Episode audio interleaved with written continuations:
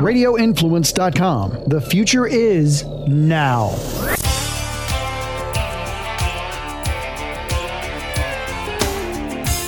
Hey, gang, today's Real Animals podcast presented by Contender Boats. I'm going to check in with my good friend, Captain Big Ben Marshall. He's a co host of our Tia Mahoney Company Real Animals radio show that airs every Sunday morning, 95.3 WDAE and AM 620. You can also hear it on iHeart as well. I hope uh, you enjoy Ben. He's a lifelong Florida resident, great outdoorsman, freshwater, saltwater, loves to get in the woods and chase some animals around as well. So I hope you enjoy this podcast as much as I'm looking forward to doing it. Benny, how are you today, buddy? I don't think it could be much better. Um, I'm looking out the back window here and I see my 20 year old ex Parker on a lift, and behind it is my 26 Pathfinder, and um, things are really good. Are Just had a Duffy's cheeseburger on Anna Maria Island. Are you trying? Uh, are, you, they- are, are you trying to get me to end this podcast early and just stop talking to you in general? Is that what you're trying to do? You know, Duffy's has been here since I was in high school. They've been in business and I don't think I've been. I don't think I've been to Duffy's yet. I'm gonna have to. yet. Yet, I, yeah, I emphasize yet because now I want one. Now I want a Duffy's cheeseburger badly. Yeah, they're those kind of cheeseburgers. Once you pick it up and take that first bite, you really can't put it down. Does it? Do you get a little juice down your arm? oh, oh yeah, Oh, absolutely, all the way to the elbow. Oh, Yeah. that's terrible. How did we start right off with food? I, it's That's what so we do. weird. It's what we do. Yeah, it's what we do. We could we could do an entire podcast just on uh, Captain Mike and Captain Ben's uh, food adventures around the country. Actually, Yes, yes, all over the south, all over the southeast. yes. For those of you who don't know, Captain Big Ben Marshall is our new co-host of Real Animals Radio, the Tia Mahoney Company Real Animals Radio show that airs on Sunday mornings on 95.3 WDAE and AM 620. You can pick it up on iHeart Radio as well. Um, Ben's Jim Ben with us. How long you been on the radio with us now? A couple of months, right? Been what? Six, seven, I eight months? it hasn't been a year, but six, seven, eight months, something yeah, like that. sometime last year. well, it think, happened. right? It happened after a hunting trip. It was uh, we were on the phone while driving to Damascus, Oh, okay. and uh, you were speaking with Mike Mahoney about uh, possibility of bringing in somebody new, and we were on Bluetooth, so I was just sitting there minding my own business, and finally I jumped in and said, "I know a guy." I know a guy who'd be interested in that job. Well, you've done a That's great job. it It's been it's been great having you uh, join us for sure. And and just to you know kind of d- jump a little bit into your background. Now you're uh, born and raised Florida guy. Yeah. Yes, I actually was born in Tifton, Georgia. My mother was there visiting relatives for Thanksgiving, Oh, okay. and uh, I uh, I think I smelled turkey. I don't know. Always around the food. Let me guess. Thanksgiving's your favorite holiday. yes, yes, but uh, I've been in Florida my whole life, and my my grandparents had a house on Lake Howard, uh, South Chain in Winter Haven. So pretty much, if I wasn't in school or church or sleeping, I was on the water with my grandfather, catching anything that swam. I mean, catfish, bluegill, and then of course uh, bass, and then became my love of speckled perch. Yes, Uh, we got really good at catching the black crappie. you do have a little speckled perch thing going. and then then by about 18 um, i was right out of high school working in one of the largest tackle stores owned by folsom in lakeland um, big l or leader sports uh, working around tackle and then uh, you know before i moved well even before i moved to lakeland now i was living down here at anna maria and uh, rick gross and i um, pretty much the same thing if we weren't in school or sleeping we were at a bridge with a lantern snook fishing at night or wade fishing. The wade fishing we've talked about on the radio show, you know, all of Tampa Bay and, and you know, all the way to Sarasota has just some of the greatest accessible wade fishing. You don't really need a boat. And we were, you know, high school, young and poor. So we fished from bridges, uh, fishing piers, waded, you know, anywhere we thought there was fish. And then I moved to Lakeland, working in that tackle store and hooked up with Rooster, who's now a captain. And we just loved to snook fish. We learned really early. Now we fished out of John boats and canoes, um, and we learned how to catch bait with cast nets at a pretty young age. And you know, we caught a lot of snook. And Rick Gross and I caught snook before there was a you know a slot. You take home, and even a rooster. We rooster had a place down at Little Gasparilla Island that we go quite often. And my wife's first keeper snook was 42 inches. Wow. You know, it was a different time back then. There wasn't a slot. You know, you, you spend your whole life trying to catch a big fish. You caught it, you took it home and ate it. Right. So the good old days. And then, yeah, and then um, I, I got engaged to my lovely wife, and you know, was saying, you know, as much as we love fishing, you know, I'd really like to try guiding for a while. And she goes, well, why don't you do that? I, I, no one ever really gave me permission. So, like a lot of us, I went to sea school and studied and got my guide license, and I pretty much 25 years ago. Wow. So, so there for a while, I had a job where I could take a lot of weekdays off, which, as you know, is the very best time to be on the water. yes, you know, Tuesday, Wednesday, Thursday. Right, for sure. So I was, I was quasi full time there for a while, but I had another job, of course. And then, um, you know, as the years have gone by, I was, I was young when I started, and I'm not young anymore. So I don't take quite as many trips. Just ran one with you a week or so ago, uh, one of those multi boat trips. Yep. But yeah, just uh, can't stay away from the water. You know how that goes. Oh, for sure. You for got sure. some of that too. oh yeah, it, and it, it's it changes some when you when you you know because I do guide full time.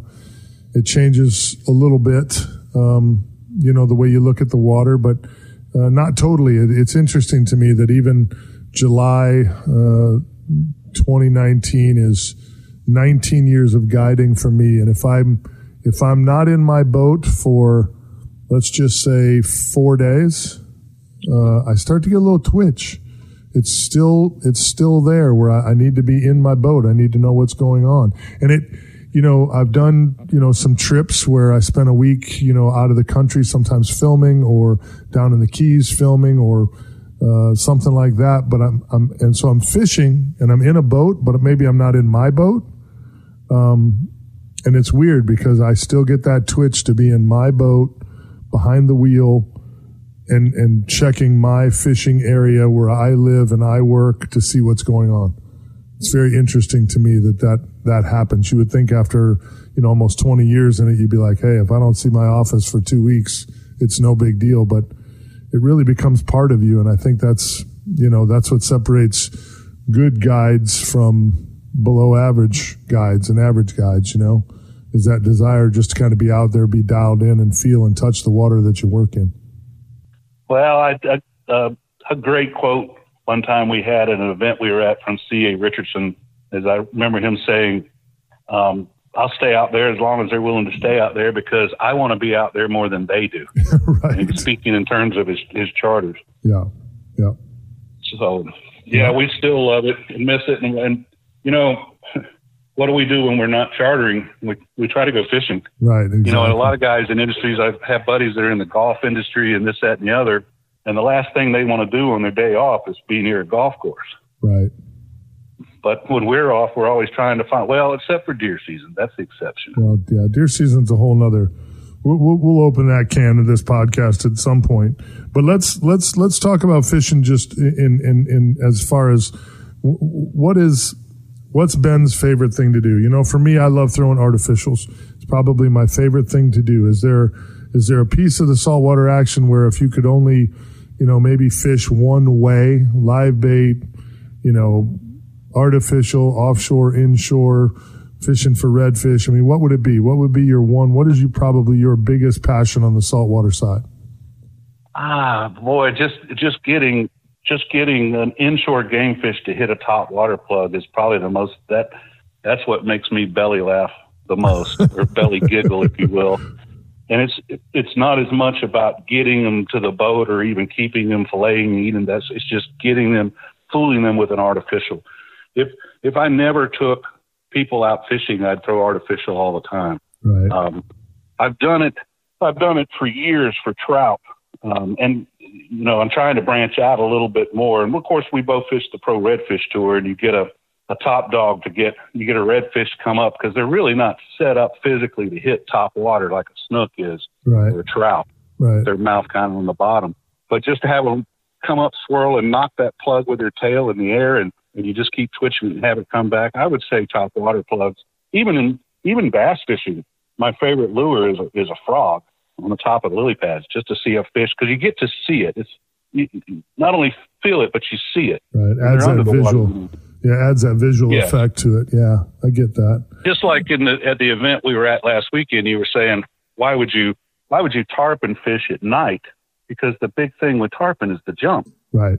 And so at night all you're gonna do is, Oh, I think I heard him jump. Right. That's no good for me. No, it's no good for me. That's always been my head scratcher about, you know, fishing at night, unless you're going to be by a bridge where you've got the shadow line and the bridge lights and things like that, where you're going to, you know, quite possibly get to see that jump. You know, being in places like Boca Grande Pass and fishing at night in the dark just seems pointless to me. I, I just don't, you know, One you know, I've had times out there with some of our buddies, uh, Boca Grande, when when the fish are doing, you know, big schools doing their exodus, and you can get them to hit artificial pretty good. You know, I've jumped nine or ten and not brought a single one of the boat, and that's a great day. it is a good day. Yeah. because I don't I don't need to bring one to the boat, but I sure do like fooling them with the artificial and have them jump two or three times and then throw my lure. Yes. That's perfect. Yes, I'm good with that as well. Yes. Getting the jump is half of the battle there for sure. No doubt about it. So let's let's dive into a little bit of um, what I consider to be your true specialty. And obviously, you know, you- you're a redfish tour champion, and so obviously you're a very good saltwater guy. But I'm still, just from getting to know you here the last 10, 15 years, 20 years, I think speckled perch is the one thing that, you know, you may be able to share some insight into tricks and how people can maybe catch more speckled perch. If I can, Yeah, get, you, if I can get you to share it. Yeah, first first off, I had a very special relationship in that I started guiding down at what is now Mosaic for Barry Johnson, and the bass fishing is so incredible, or was so incredible that I kind of got bored with it. I grew up bass fishing, but I just got bored with that because it didn't it didn't take quite as much talent to catch those bass that are so in in private ponds like that. Um, so when Barry would have a day off, we would go speckled perch fishing. And down in those phosphate pits with the because they're so deep, the crappie like to have some deep water and thermoclines. You know, it's just unmatched speckled perch black crappie fishing. Um, the other thing is, I've always said when the good Lord has fish for dinner, it's fried speckled perch, cheese grits, coleslaw, and maybe a slice of fresh tomato. right. It's Well, one of the best, sweetest tasting fish you can catch. So would you say that the first thing somebody needs to look for then, if you're looking for quality speckled perch water, quality crappie water, so you're looking for something with some depth to it, a body of water? They say I've talked to a lot of biologists. I was fortunate. Rooster and I, one of our close friends, was a biologist for the you know Fish and Wildlife Commission, and now he's a private biologist stocking ponds and, and managing fishes. He claims that speckled perch like lakes that have moving water, like you, you either have, you know, we have a, like the Winter Haven chain is hooked together by canals. That's why it's a chain of lakes, and so you have some moving water. But you almost never find crappie. I've never find them in a shallow pond or lake. There's got to be some depth. They tend most of the year to drop off into 15, 12, 15 feet or more. You can find them on your, you know, your, your bottom machine and look for them that way pretty much all summer long, starting about November in some places, but especially December, January, February, they start into their roe season and they will move up into three or four foot of water um, close to a deep drop off. Um, they don't as much make the beds like the bluegill honeycomb, but they make beds by structure. They love a willow tree or a bush, um, you know, close to the shoreline and in usually three foot of water or so. When they gang up like that, it's game on. I think one of the one of the funnest trips I've ever been on was the trip that you and I did out there. Barry Johnson put us in a lake, and you and I went out there and filmed a speckled perch show. And I just remember having so much fun using that ultralight tackle, those little beetle spins, and just working that edge of that pond, catching speckled perch after speckled perch after speckled perch, and we catch a bass or two. It was unbelievable. And and that particular day, the fish were average sized. We didn't get into the big slabs as we call them, the ones that start approaching two and a half to three pounds. Yeah, that's crazy. Those are those are awesome. a lot of fun. And there again, the, the, it's about the ultralights too. You know, we're usually two to six pound test. Um, sometimes I use six pound braid just because, uh, obviously, because of the sensitivity to the strike. But usually use six pound mono. And you're just using the smallest little jig head with curly tails.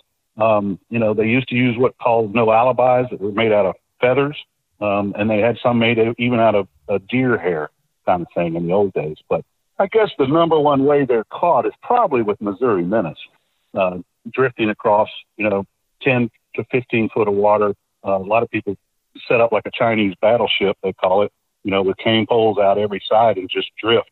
Are you just are, are, you just freelining those, or you put you lip them on a on a jig head, a little jig head to get them down? You can. A lot of folks do a jig head, or you just do split shot okay. under a bobber on a long cane pole, sixteen foot cane pole. What you know, size? You set it at about ten foot deep. What size hook do you use? Got to be pretty small, huh? Yeah, we like a like a number six or number four, and for some reason we've always used the gold Aberdeen hooks. Some reason I just brought up we use gold hooks when we minnow fish. Hmm. That's a speckled perch has a really soft mouth, but it opens up like a largemouth bass or a, a warmouth perch. It, it opens up, but it's it's uh you pull a lot of hooks on these fish. They have very tender mouth. That's got to be heartbreaking. Yeah, and you can uh, you can fry speckled perch or you can mess it up. That's the only two ways you can have it. Choosing my words carefully. I hear you. I hear you. I think speckled perch sliders sound tremendous to me. Oh yes, that sounds yes. delicious. That sounds delicious. And do when we know? I met my wife, she didn't really know what a grit was, and now she makes some of the most spectacular cheese grits of anybody I know. Yeah, see, Miss Miss Beth being born and raised down here, and me being from the great state of Wisconsin, I was the one in our relationship that no, had no idea or any interest at the time in what a grit was or wasn't, or was going to be or wasn't going to be. Um, but Miss Beth has some stone ground, some stone ground grits and cheese. Um, will mess up well, a morning. That'll mess up a yeah, morning. Yeah, they they they start. You know, they they start for me was it is breakfast. You know, country ham, red eye gravy, and grits. You know, that's where it started. Somehow we circled somehow another back to food again. Yeah, it happened. we circle back to food again. so so let's venture off the beaten path a little bit and let's uh, let's dive into uh, one of our other passions, which uh, we both know is chasing the willy whitetail. When did you start hunting, Benny? I hunted. I basically grew up working on a ranch, a cattle ranch, and a large farm, and uh, I started bird hunting pretty young. Uh, we had really good dove fields, and I hunted dove and quail, some ducks, and uh, always around guns. You know, we had 22s, and sometimes we would rabbit hunt, and yes, we would we would make rabbit stew and that sort of stuff out of it. We grew up on a ranch. You know, they were everywhere. Um, we, my, my, the owner of the land, my godfather, the deer were like his pets, and we didn't have a lot of them. But he loved to sit up on a hill on the property at daylight and watch them come out. It was almost like he had them named, you know. And he he pointed one and goes, "Oh, look, she's got two fawns this year." Like he knew them. Right. So really didn't go for deer hunting until you know, probably till I got up to about 20 years old. And, you know, uh, we found that picture of Rooster and I up there at uh, the place that we get to go now. Um, we were pretty young, uh, low 20s anyway. And uh, I think on my first trip, I harvested two does, and um, it was all over since then. now we've got it. We got it bad. Yeah, we do have it but, bad. But you know, it's it's. Um, I, I try to explain to people that don't deer hunt, and and I work around a lot of folks that don't believe in guns or hunting, um, pulling the trigger and harvesting a deer is less than a tenth of 1% of the experience. I mean, we get up there on our four wheelers and go look for deer trails and different places to put stands and and we find paths and follow them and track the deer. When we're up there doing that, we don't think about anything else. Nothing else ever pops into my mind. Right. Um, I agree. Yep. The other thing is people don't realize the hours that we spend in the woods, um, watching it get daylight or watching it get dark, that we're just watching critters that don't know we're there do critter stuff that people in the city don't get to see. Um, it's it's very entertaining, very peaceful. I don't uh, think from, I, I don't think there's anything um, there's nothing to me that compares to that sit in the morning stand watching the woods come to life. I just, you know what? And I, the, the one time I get a feel, I shouldn't say that because the, the one thing that is like it to me is when the sun's coming up and you're on the water making that bait run. It's kind and of the same. the pelicans dive yes, and you're starting to see life. Are coming yeah. to life. You're starting to yeah, see life come alive. The woods is different though because there's nobody out there but you in that little well, area. You go from you, you go from dead, calm, quiet to all the critters waking up. Yeah. The squirrels yeah. start rustling, a possum will walk by in front of you, and then the birds start singing. Yes. You're going, who flipped the switch? Yes. Just it's, a minute ago, it was quiet. Yeah, it's pretty spectacular. I mean, it really is. And again, like I said, that morning bait run or morning run on the water trying to get to that first spot, and you're just, you know, that sun's just starting to come up over the horizon, just starting to get, you know, safe light out. That's pretty spectacular too. But I, I, that's one of the things that I, I really enjoy about my time in the woods is, you know, that opportunity to get that close to Mother Nature, that close to the good Lord, to me is just is pretty spectacular. It really is. The afternoon sit's really good too, but I like that morning sit watching the woods come to life. Well, and we've been fortunate. I've hunted a lot of places over the years that that I would I would go for a long weekend and and maybe see one deer. Right. You know, we had an experience two years ago where in three sits between us, we saw 160 deer. Yeah. Yeah. You know, just herds of deer coming by me. That's really bizarre. Yeah. Because well, most of my hunting life hasn't been like when, that. Well, fishing is, is way more fun when you're catching and, or at least seeing fish, and hunting deer is way more fun when you're actually seeing deer. Yeah, no doubt. No doubt. And we let you know, a lot of deer walk waiting for the right deer to harvest. Sure. So, and, and my wife makes everything you would make out of ground beef. She makes out of ground deer meat, a venison, except maybe hamburgers because it'll fall apart if you don't, it has no fat in it. Right. But I mean, stuffed peppers, lasagna, makes the best chili in the world, makes the best Lisa beans in the world. Lisa beans are good. Let's not. Uh, Venison really soaks up the season. Yeah. Um, also, it's free range. Nobody's added anything artificial to it. Yeah. It comes with its so own organic stamp. Yes. Yeah, very organic. very organic. And there again, we have, you know, we we don't take our deer meat to just any processors either. We've got first class processors we found uh, that one that does one some things really well, and then there's there's one up there in Madison that does the, the sausage thing, and we just have to go there. Yes, it's very very good. Let's let's switch back to uh, let's ride back onto the fishing thing a little bit. Let's talk saltwater again, and if you know from fishing the tour, Ben. You know what would be a tip for for those listeners out there that that want to catch more fish on artificial? What is the one thing, one tip that you might be able to give people to to help them up the catch rate a little bit? I think slow it down. I think a lot of mistakes people make using artificial is working it way too fast. You know, you can throw a DOA out there in the grass next to a redfish. You don't even have to jig it. You just take the rod tip and just twitch it. You know, and the, the number one bait for Jamie and I across the southeast was a new penny jerk bait. And thing about a jerk bait, if you're fishing most of the time when you're fishing for redfish, if you're not fishing docks, you're fishing grass flats. So you need a weedless rig. And those any of the brands of jerk baits work really well for that. And then just really slow it down. You know, uh, watch where the fish are. You know, we we kid about it, but we can't find fish, and we see a school of really big, healthy mullet. That's the direction we're headed. Sure. Right into that school of mullet. the other thing, you know, that learned from Jamie over the years was redfish really don't like wind on their backs.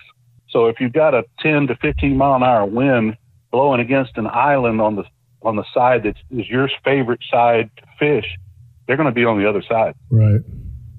Most of the time. Yeah, it's a great trip. They they put their nose into that wind, a lot like tarpon. Uh, tarpon do the same thing. And a, another thing that we learned, and I think people, I think people take just miss this is docks are structured and they hold fish as long as there's, especially if they're deep docks, six to eight feet off the end of the docks, and like some that you and I know that are full of rocks and oysters underneath them.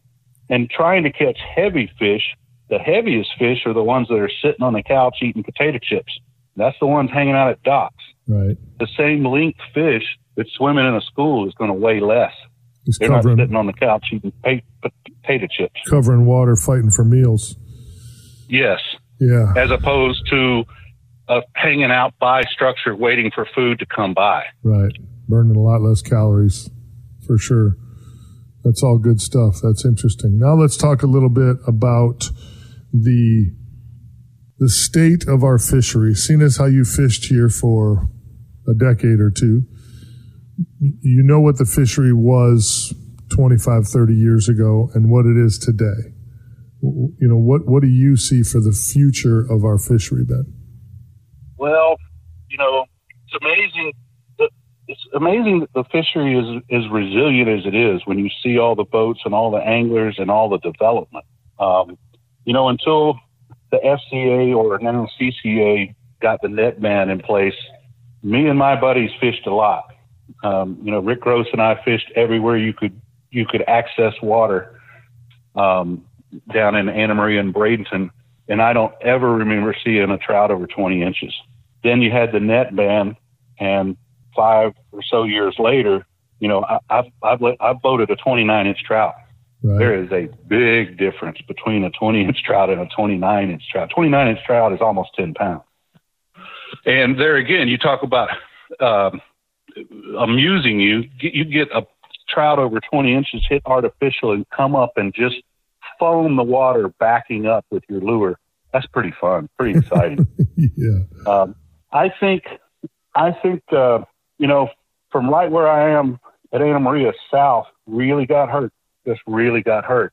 But all the reports and everything I'm seeing, north of Anna Maria, north of the Manatee River, there's as many snook, uh, especially small snook, uh, replacement stock, if you will, the males.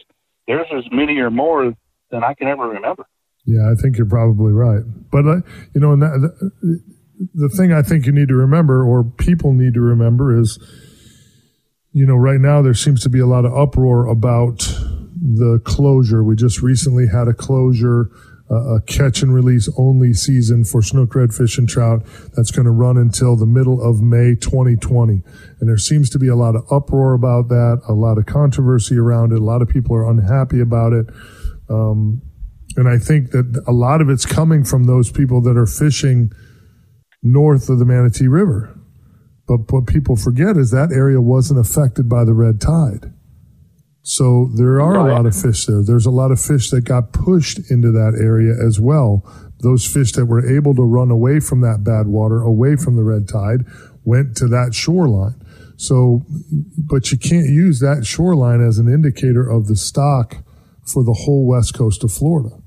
I mean, yeah, and everything my, that we heard, we heard too when that red tide on the on the coastal islands, the fish that are coastal, coastal estuary, when that red tide snuck into Boca Ciega Bay in the next six to eight months, you know, the Tarpon Springs area, the Anclote areas were reporting more fish than they'd ever seen in a long time. Exactly. So those fish went north, just like they did in the bay. Yep. And I think I'm I'm going to ride it while I'm down here, but I, I know a bunch of folks that live down there and have houses. Sarasota Bay was devastated.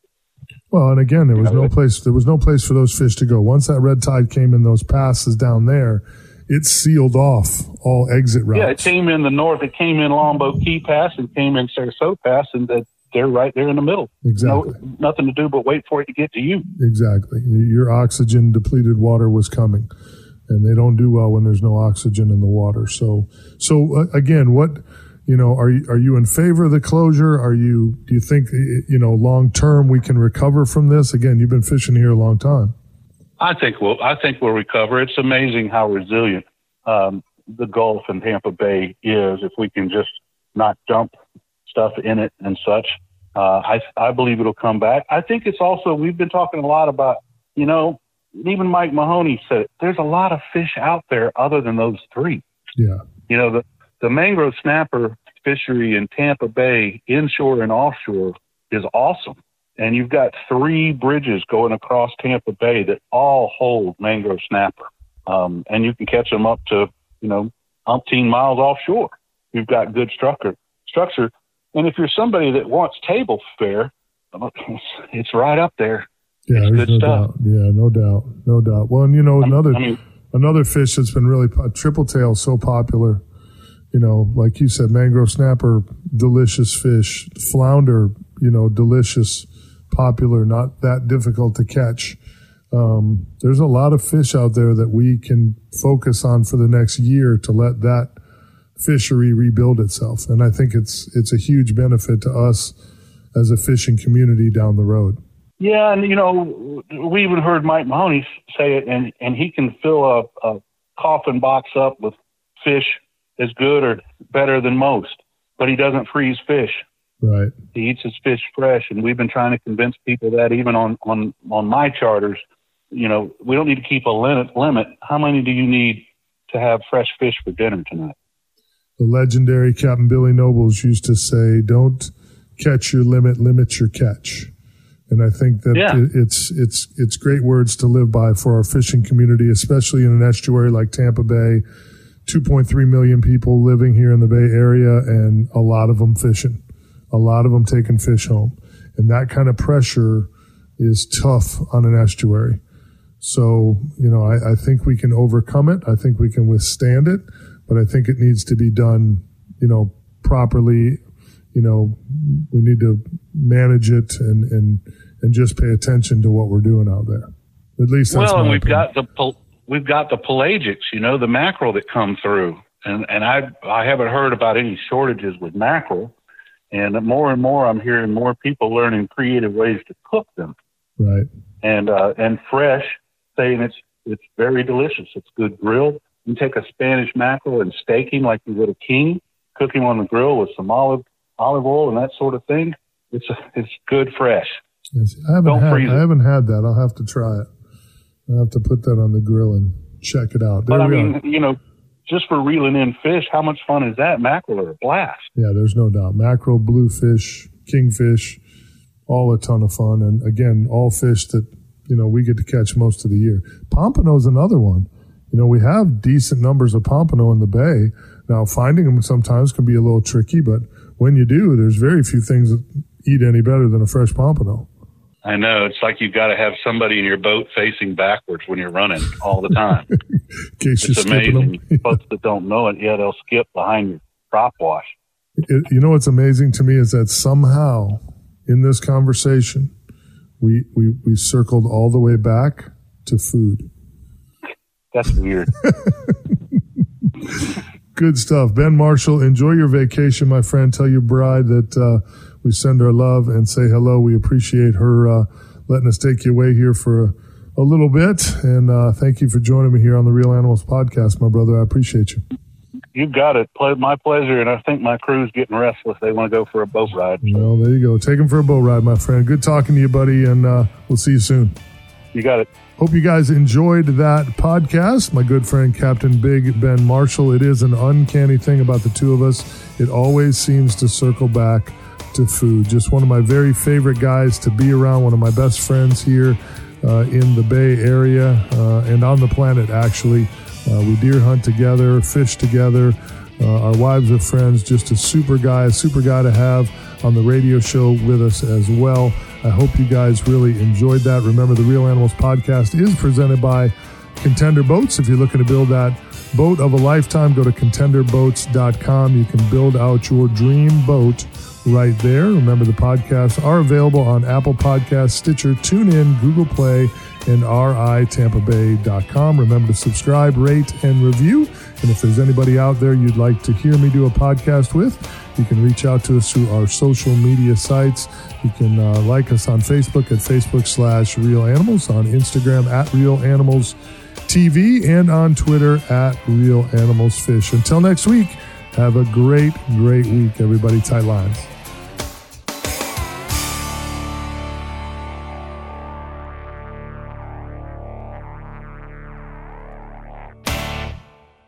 Looking for studios in the Tampa Bay area to record your podcast? Radio Influence can help. With two studios on either side of the bay, Radio Influence has you covered. Engineered and produced by longtime radio professionals, achieve the excellence in podcasting that you and your listeners deserve. For more information or to schedule studio time, email us at contact at radioinfluence.com. Radio Influence. The future is now.